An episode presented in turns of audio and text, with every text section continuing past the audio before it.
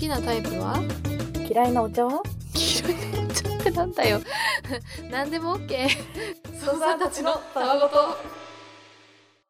今日は英語のリスニング試験だ。緊張するな。あ始まる。これからリスニングの試験を始めます。一つの英文の後にその返事として3つの英文を読み上げます。3つのうちから1つ、適切な返事を選びなさい。あ3択問題か。頑張るぞ Question 1 Do you know Anchor? あなたはアンカーを知ってますか？か。簡単だな。A. Yes, I like アンパン。はい。私はアンパンが好きです。アンカーはパンじゃないよね。じゃあポッドキャストを配信できるアプリだから違うよね。B. Anchor is too difficult for me. アンカーは私には難しすぎますアンカーは誰でも簡単に使えるって聞いてますけどね。C. What? I cannot hear your voice. 何？私はあなたの声が聞こえませんって。アンカーならあなたの声が世界中に届くよ。君の声を届けよう。アンカ すごいアンカー CM になってるんだね、これ。ーあ気づかなかった。アンカーをめちゃくちゃ褒めてたのか。めちゃめちゃあなたが褒めてたわ。どっちかっつったら。無意識に褒めてたな。お送りいただいいたのは、またもやオフィタオフィシャルユートダンリズムさんでございました。はいありがとうございました。ちょっとね、先週呼びかけたら他にも何人かから、あの冒頭のつかみ送られてきてるんで、あのありがとうございます。今後大困らずにはい。読み上げることが始めることができます。可能になりますので、皆さんもよかったら、君の声を届けよう。アンカーだけは必須で、そうだね。それ以外は、まあ、アンカーを褒めたたえる文章を送っていただければと思いますので、ちなみにアンカーはね、ポッドキャスト配信する、うん。あのツールですので、はい。ポッドキャスト配信したい人はアンカーをつくあの使うのがいいと思いますよ。ぜひあの活用してみてくださいね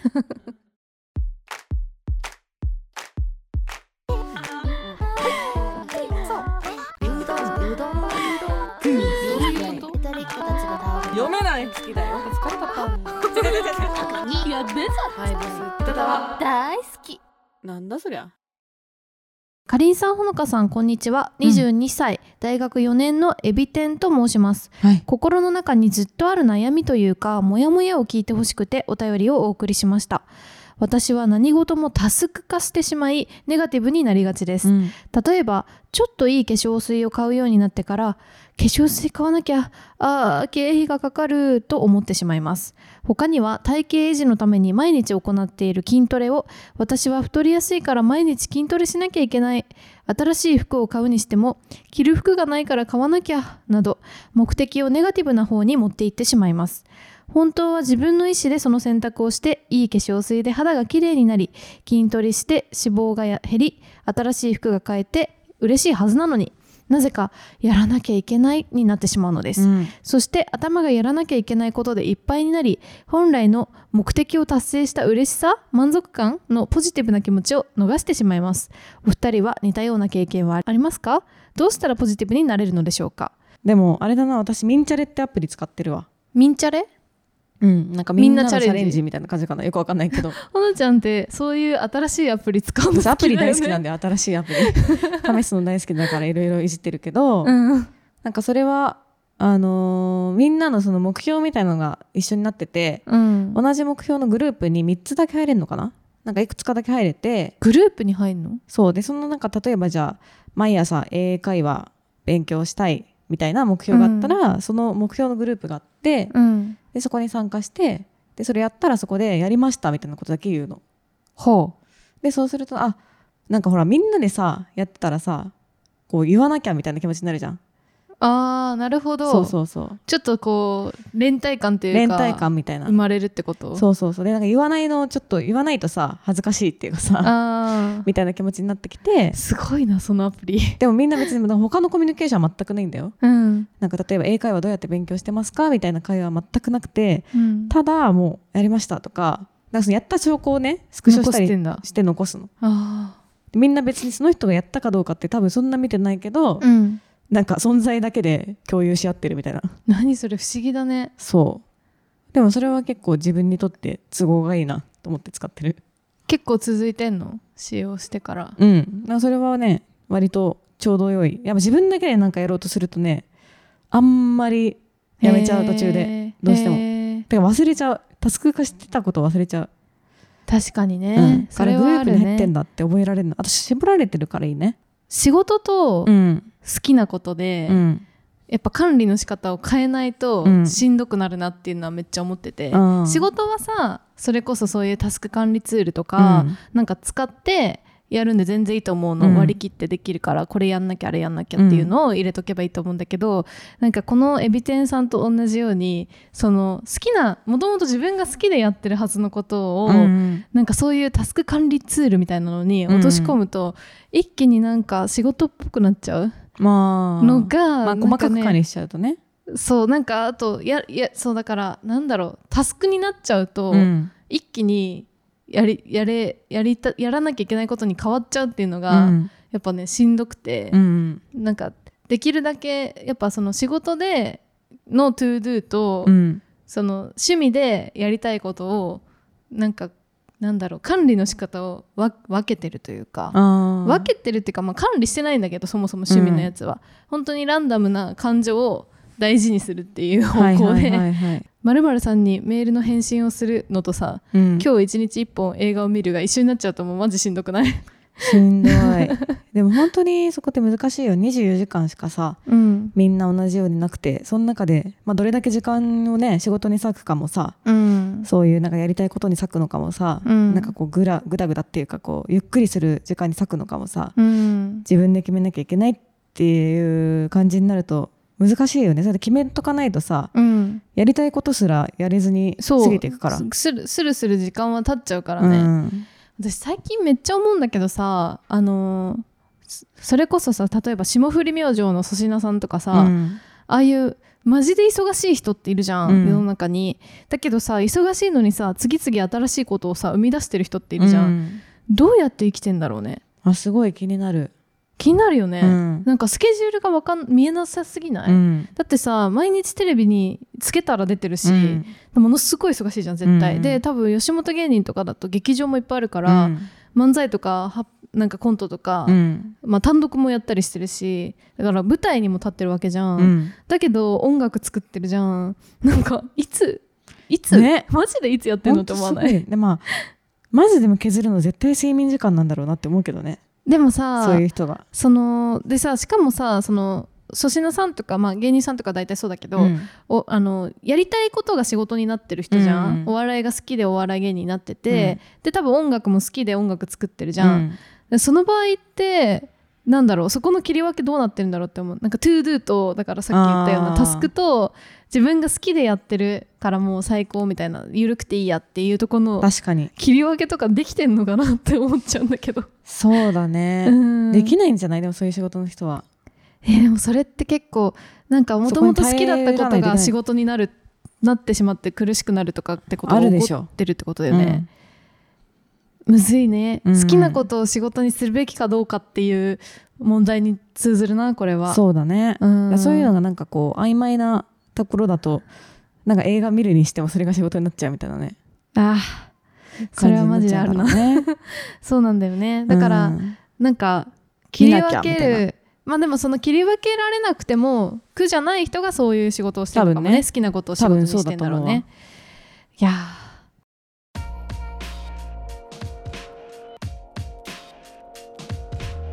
木村拓哉のあくびはどんなあくびだろうちょ待てよゆたたわー操作ネーム図書係さん。はい。こんにちは。お二人と同世代の操作です。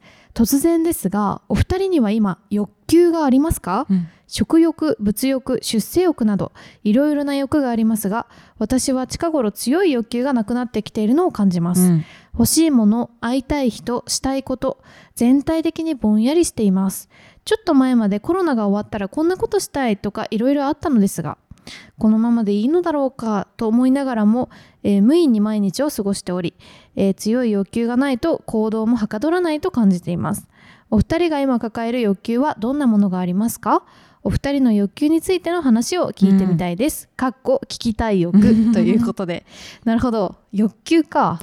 欲求ねでもすごくこれもわかりますななんかぼんやり生きちゃうっていうの分かるねうんなんかまあ別にあんまり意識しないと何したいとかあんまないからな。コンビニに行ってさ食べたいものがさ、うん。なんだか分かんなくなっちゃう現象すごいあるんだよね。最近もう本当に何も本当に買いたくないもん別に、なんかお腹は空いてんだよ、うん。お腹空いてるから。食欲はあるんだけど。そう。だけどなんかすごいえめっちゃ美味しそう食べたいってうん。何を見てもなんないっていうなんねないんだよね。でも別にコンビニの食べ物がまずいわけじゃなくて、すごい品数も増えてるし何でもあるのうんに、うん何とも思えないっていう。困ってるそれは、えでもさそれさ食べ物以外でもあるなって思ってさ、うん。それこそポッドキャストとかもね、うん。すごい番組増えたじゃん。で多分面白いのもすごい増えてると思うんだけど、なんか聞きたいんだけどなんかな何にも聞きたくない。同時に何にも聞きたくないというか、んそのなんかいっぱいありすぎてね。そう。どれを選べばいいか本当に分かんなくなって、ネットフリックスとかもそうそうだね。映画をめっちゃ見たいんだけど、うん。なんか何にも見たくないというか、うん。なんか何なのあの今日なんていうのかな同居する感困っちゃった情、ね。でもあれってさ最近までなかったんだよ。なかった。だってやっぱ DVD 仮にうん。TSUTAYA まで行ったら、うん。やっぱ見たいと思えたしその時は。やっぱ物があるあまあまあ何でもコンビニは違うけど。何でも買える何でも見れる。想像ついちゃうからじゃない？何でも聞けるからかななんかまあコンビニはさ、うん。まあこういう感じの味だろうなっていうさ もうさすがに34年とか5年とかさうん。お昼にたくさん食べてたらなんとなく想像ついちゃうじゃん。たとえ新商品であってもさ、うん。で、まあ、ネットフリックスとかもすごい面白いの分かってるんだけど、うん。どうしても先にさ評判が立っちゃうことが多いじゃん。なんかこれはめちゃくちゃ面白かったよとかさ、はいはい。これはなんかつまんなかったよとかさ、うん星いくつぐらいだよみたいなのが分かっちゃうからさ。うん。だからそれ分かってる上だとなんかもう面白いっていうのは分かってんだけどっていうとこから始まっちゃうからなんか。あー。ポッドキャストもなんかもうねこの方が話したら面白いだろうなみたいなさ、確かにもう想像しちゃうってことね。うん、なんかその前のどどっちなんだろうみたいな。な、うん。何が聞けるんだろう何がおもろどんな話なんだろうみたいなのがさうん。なんか全く見えないみたいな感じじゃないじゃん。あーそうだねあとでもなんか私もう一個思うのは、うん。それでもその例えばその TSUTAYA で DVD 借りるとかだったら、そのさ TSUTAYA で DVD 借りるのが当たり前の時代の時も、うん。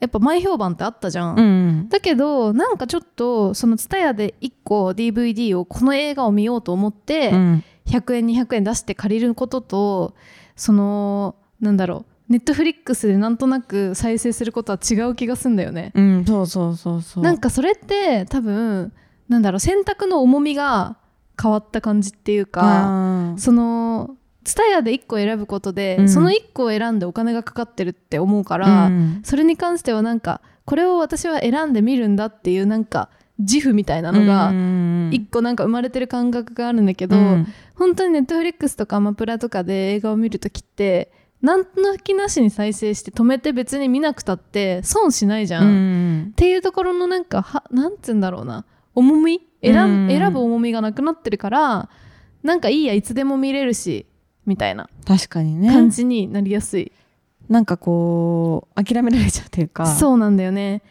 そうするとね見るうん。の時点でもちょっとおもろくないなと思ったらやめられちゃうっていうね、そうなんだよね。だからコンテンツの重みみたいなのが、うんなんかそのいろんなものをせ摂取しやすくなってる分、うん。ちょっと多分軽くなっててでも内容は多分全然進化してるし面白くなってるはずなんだけど、うん。なんかちょっとその選ぶ側の重みみたいなのが変わってる気がするんだよね。確かに。そうするとつまみ食いしやすいもんね。そう。何でも見れちゃう。何でも聞けちゃう。何でも食べれちゃうみたいな状況だから、なんか本当に自分が見たいもの食べたいもの聞きたいものがどれだかよく分からなくなるっていう。全部美味しそうではあるからね。そう。ん。うマジで多確か分バイキングの時と同じだ。恵まれた環境なんだけどね、うん。そうそう。何をバイキングと同じかも。うん。めっちゃ恵まれたバイキングにずっといる状態だと、うん。逆に幸福感を感じなくなるっていう謎の現象かもね。ねめっちゃ美味しいなんかねカレーを食べに行くんじゃなくて、うん。カレーもちょっと取れれば、うん、まあ、焼きそばをね取ってもいいしみたいなね。いっそうだね。ぱいこう選べちゃうけちゃうみたいなね、でもねなんかその一品カレーしか売ってない店に行ったら、うん。なんかめっちゃカレー食べたくなるうんけど、うん。そういう感じじゃないっていうねじゃないんだよねなんかぐちゃぐちゃな状態で 選ばなきゃいけないみたいなね。だからたまにやっぱなんか名画座とかそういうこう一作だけをしっかりやってるところに行って、うん。映画見たくなるのはそういう感覚かも。そうかもね。うん、全然違うもんね体験が。うん。でもなんかさあの誕生日でさうん。レコードプレイヤーをもらったのよ。うん。で最近レコードを聴き始めたんだけど、うんなんかレコード屋さんに行ったことがなかったのあんまりちゃんと、うんうん。まあその CD ショップとか行ったらレコードコーナーあるから見るけど、うん。やっぱ買えないから、うん。そんなになんか眺めたことなかったんだけど、うん。なんか最近そのレコードショップに行って、うん。まあなんかジャケ買いっていうことをやってみたのよ。ああいいね。そうそうなんか中古のレコードとかをさ、全然誰がなんか正直わかんないけど、うん。可愛いから買ってみようかなって聞いてで想像やっぱできないからさ、うん。聞いてみたら全然もうピアノだけの音楽だったりとか、うんなんかもうすごい昔のなんていうの？ボサノバみたいなやつだったりとかして、あこういう曲なんだみたいな感じで、まあ、リッピで聴かないものももね申し訳ないけどどうしても出てきちゃうんだけどそうすると、うん。でもそのやっぱドキドキ感っていうか、うん。手に取って家で聴くまでの、はいはいはいはい。あと2人とも最近フィルムカメラが好きじゃん。そうだね。それもなんかちょっと近くない？近い。私もフィルム買った理由はそこかも。うん。なんか写真なんていつでも撮れるし、うん。加工すればいくらでも可愛くなるんだけそどなんか撮った時にはどう撮れてるか分かんなくう、て、うん。現像した時にああこうなったってていうね、ワクワクはうん、やっぱ違うよね、そうなんだよね。すぐやっぱそこですぐ再生プレビューがさ、うん。出ちゃっててさ、うん。タップすればすぐ再生できちゃうっていうのがなんかなんかね。なんかね。もういいそういうのっだけどねて思っちゃうんだよね。マジで恵まれてるけどな、うん。でも便利すぎるとやっぱちょっと欲が薄まっちゃうのかな。うよくわかんもう満たされすぎちゃってて、何が何だか分かんなくなるっていうのはうん現代病かもね、そうだでもね本当でもスマホがもっとさ不便だった時、うん、ガラケーだった時なんてそんな感覚マジでなかったじゃん。うん、なかったなかほんったとここ最近起こってることだし、うん。結構みんな深刻だと思うこれは。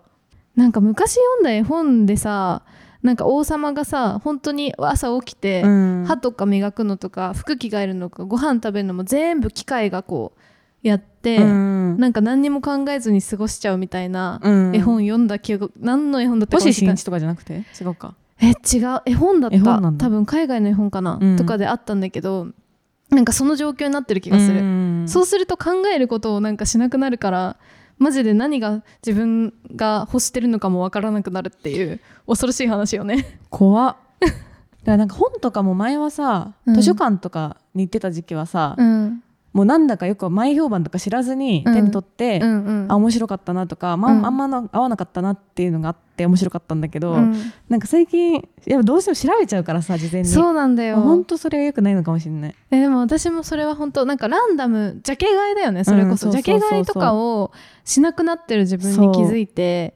結局なんかやっぱ読むんだったら面白いの読みたいって思っちゃうんだよね。でまあそれはそうなんだけどねでもさ広がんないんだよね。やっぱそうすると自分の好きな好きなものばっかり買っちゃうから、うん。本を読むときに、うん。いろんな棚から一冊ずつ、うん。全然興味がない棚からも、うん。なんか5冊ぐらい本を取って、うん。それを買って読むようにしたらすごいいろんな分野のなんか知識が広がったみたいな、そういう買い方をするみたいな話なんか記事かなんかで読んだんだったか聞いかちょったと覚えもないけど なんか聞いたことあるような気もする。そうそうっていうのがあって、あなるほどなと思ったわけ。そうしないと多うん。分自分の近しい興味がある分野の本とかうん。映画とかしか読まないし、確かにね。しないからそう広がんないのかなみたいな。そうだね。なんか全然やっぱちょっと違うとこに行きたい欲求があるかな今。やっぱだからセレピよセレピ欲なんだと思うこれって。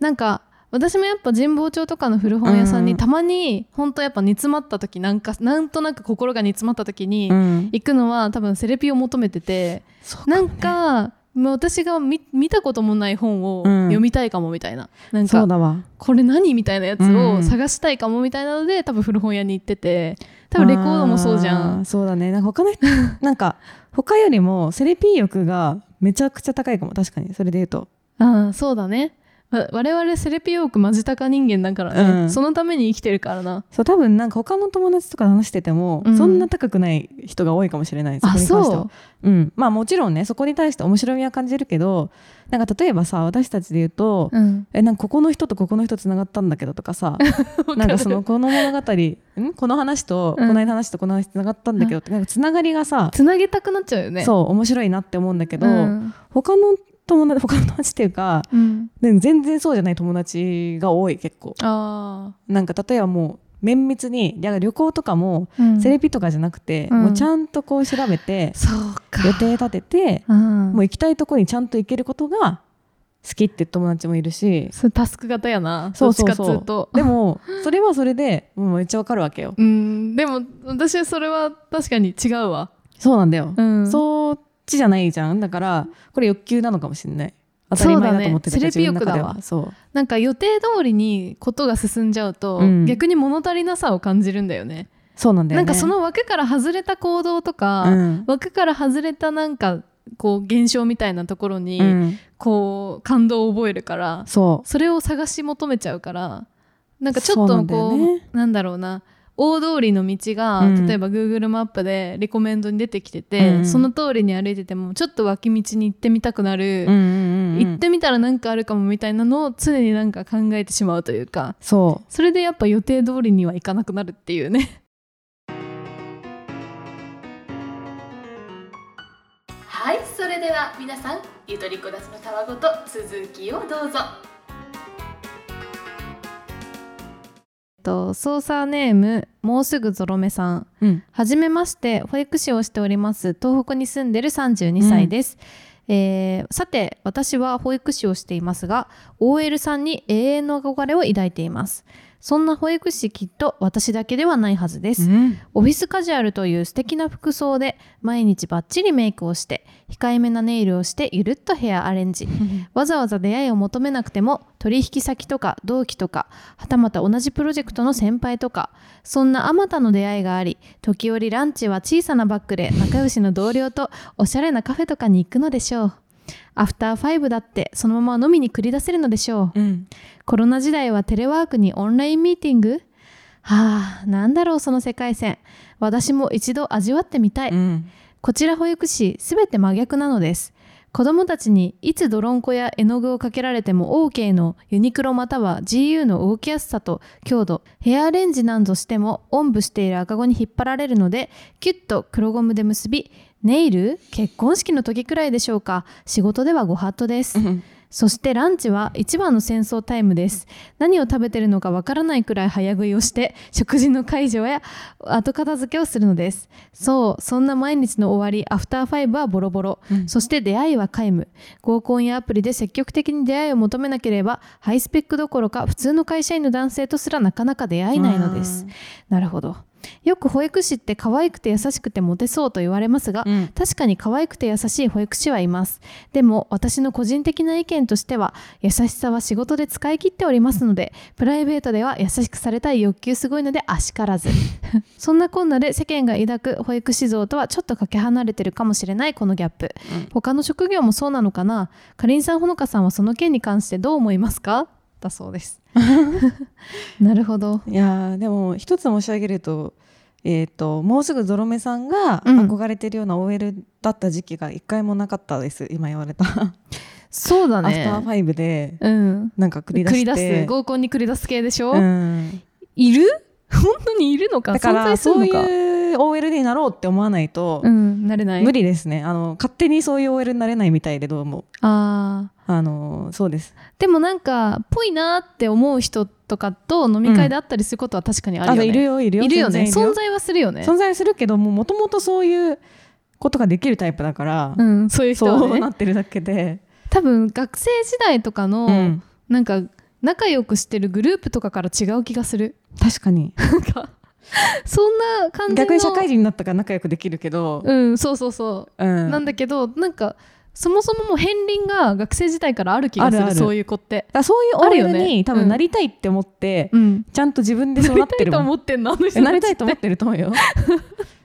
だから多分なんかその雑誌とかでさ、うん。あの読モみたいな感じで、うん。なんかどどこどこのなんかなんとかの なんか具体的に言っちゃうとちょっとあれだからさ、うん。ちょっと言わないけど、うん。なこういう職種やってる丸の内 OL 丸の内 OL みたいな感じで出てる子も、うんあのー多分そういう OL になろうと思って努力してやってると思う、努力してたんや。いやそうでしょ。勝手にならんもんだってあんな風に。あとさ私これギャルの話とも重なるんだけどさ、見た目結構重要じゃない？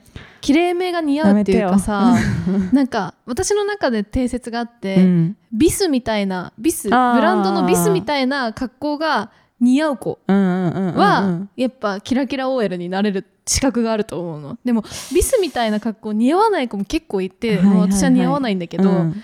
似合わない子はやっぱその資格がないよね。そんなこと。なれないもんやっぱ、うんその見た目で言そうかな。えでもね。ビスじゃないでも。まあビスなイメージわかる。ビスなイメージはすごいわかる。だよね。でもなんかそれで考えるとさ OL だけじゃなくて、うん。その世の中でいうとこのそのそういういろんなこうぽいみたいなカテゴリーキラキラ OL っぽいとかだけじゃなくて例えばテレビのプロデューサーっぽいとかあるじゃんいろいろそういうのって、いやそれも努力してんだ努力してその近づいてるってこと、いえじゃない？だってそんななんか勝手にならんでしょ、やでもなんか私のイメージだと、うん。例えばなんか広告会社の人とかと結構私仕事することが多かったの、一時期、うんでその時はやっぱ会う人会う人まあなんか見るからにやっぱり広告会社っぽい格好とか雰囲気をまとってる人多いなって思ったけど、うん。あれはでもなんか努力してるっていうか周りがそういう人が多いから、うん。自然とそういう格好とか、うん。そういう口調とかになってるような気がする。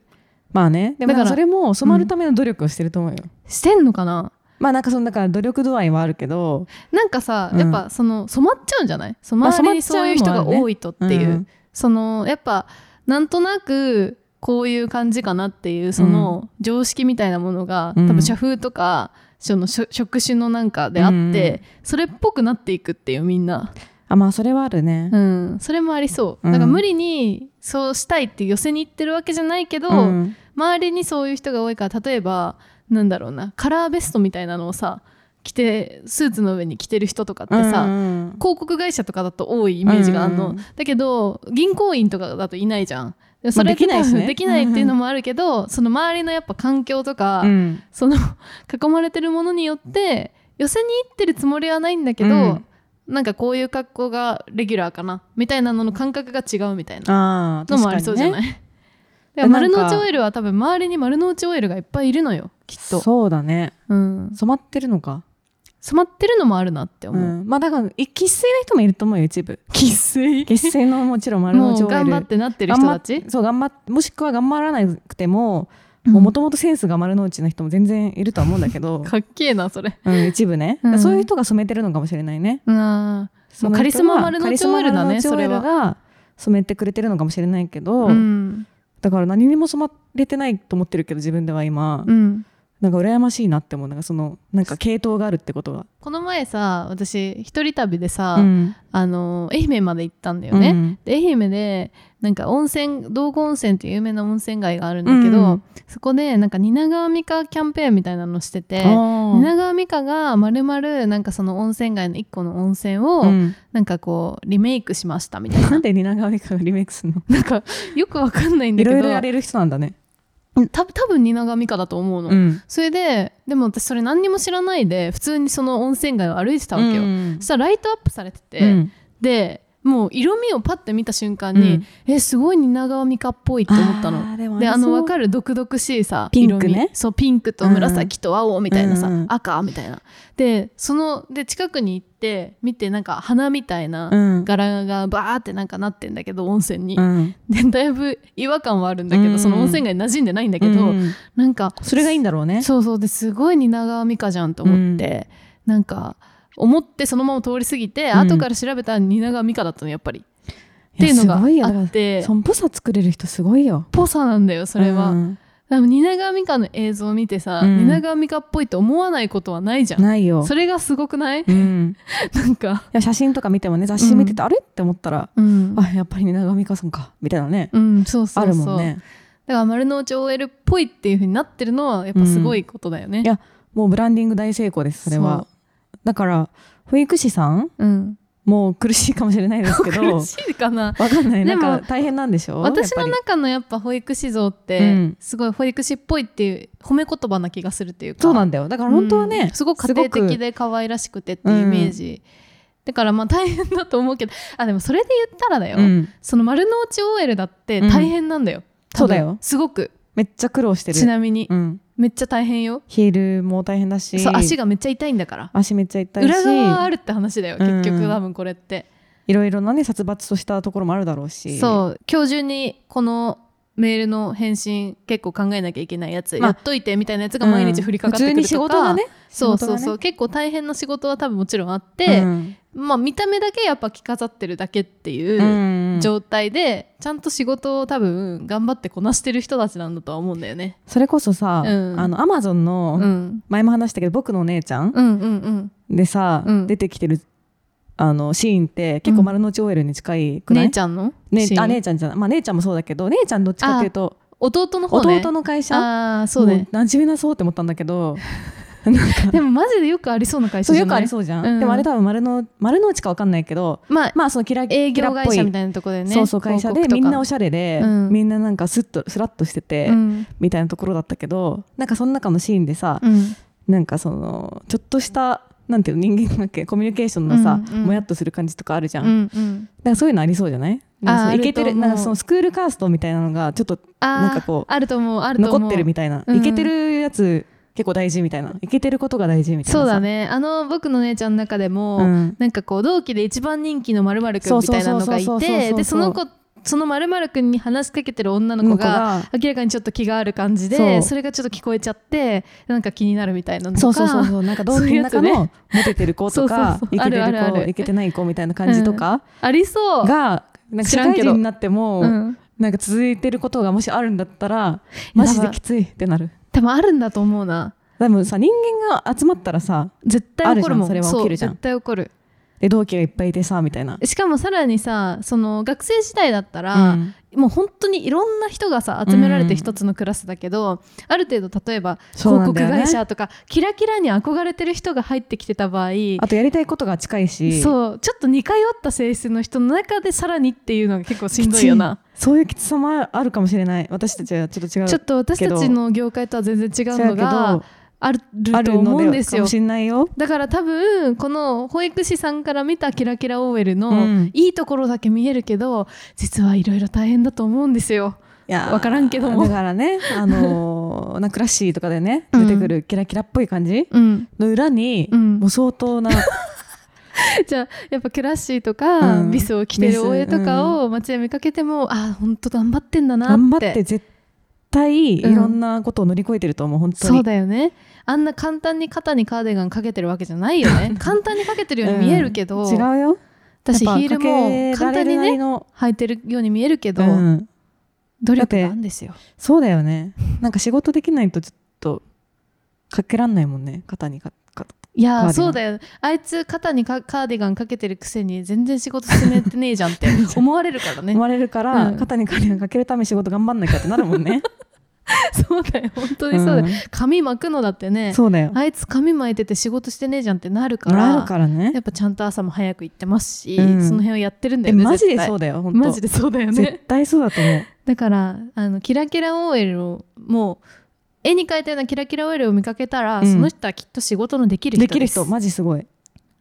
でも保育士もあのすごいと思ってます。すごいと思います。だからうん。本当、誇りに思っていい職業、うん。外からね、うん。見てわかんない苦労はあるんだなっていう方だけどうん。マジでみんな眩しく見えてますよ。同じようにね。そうよ。どの職業も本当輝いてる、うん。すごいと思う。成り立たないんだから1個かけたら。そうだよ。全部の職業がすごいんだ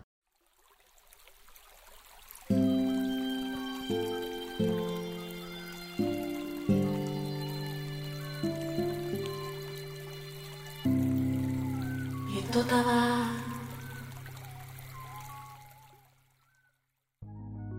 日曜日今日ですけども。今日配信できるやつわかんないんだけど。24時半、うん。よ夜ですね、うん。えっ、とパイロットっていう、まあ、YouTube のラジオ局からの企画で、えーティモンディ前田くんと我々ゆとりっ子たちのたわごとの3人で、うん。えっ、と RCC 広島放送さうんん。で、えっ、とラジオをねゆとばた会議っていうラジオを放送させていただきます、ねこれ第3弾っていうことですけれどもね。そうね。やっとねままさか続編があるとは嬉しい限りですね。でもなんかあれだね。結構ね今回に関してはうん。前より慣れてきたからうん。本当に普通に喋ってるけど大丈夫かな。うん、なんか正直その収録した後うん。にちょっと前田くんとかと普通に喋ってたんだけど、うんマジで何も変わらないよね。そのマイクをがあるかないかの違いしかなくて、基本的にテンションも喋ってる内容も何にももうフラットですわ。前の方がなんかねやっぱ緊張してたよね。地上波でみたいな感じだ言っけど。ったてたけどなんか慣れ慣れちゃった。急に 急に慣れちゃって2回目で早くも慣れてしまって。ダメだな。なんか何話したか何にも覚えてないんだけど正直。そうだなんか一個覚えてるのは、うん。まあ、とある失恋曲をね。あそうだ失恋の曲を流したん流ですよ。して、うん、失恋に関して話したけどまあそれがねちょっと流れるかわかんないですけど。で来週14日の24時半からも第4回目2っ週連続でていうねのをやらせていただいてこっちの方は割とその架空ドラマみたいなうん。のをマジでしっかり話してめっちゃ盛り上がったので、そうだね。こちらもぜひ聞いてください。来てくだ。さいね。はい。ということで、えー、ツイッターの方は「アットマークゆとたわ」でやっておりますので「ハッシュタグゆとたわ」でどんどんつぶやいてください。はいあとはメールも募集しておりまして概要欄にあるメールフォームもしくはゆとたわアットマーク Gmail.com yutotawa アットマーク Gmail.com にお送りください。はいということでそれじゃあこんばんは。おやすみなさい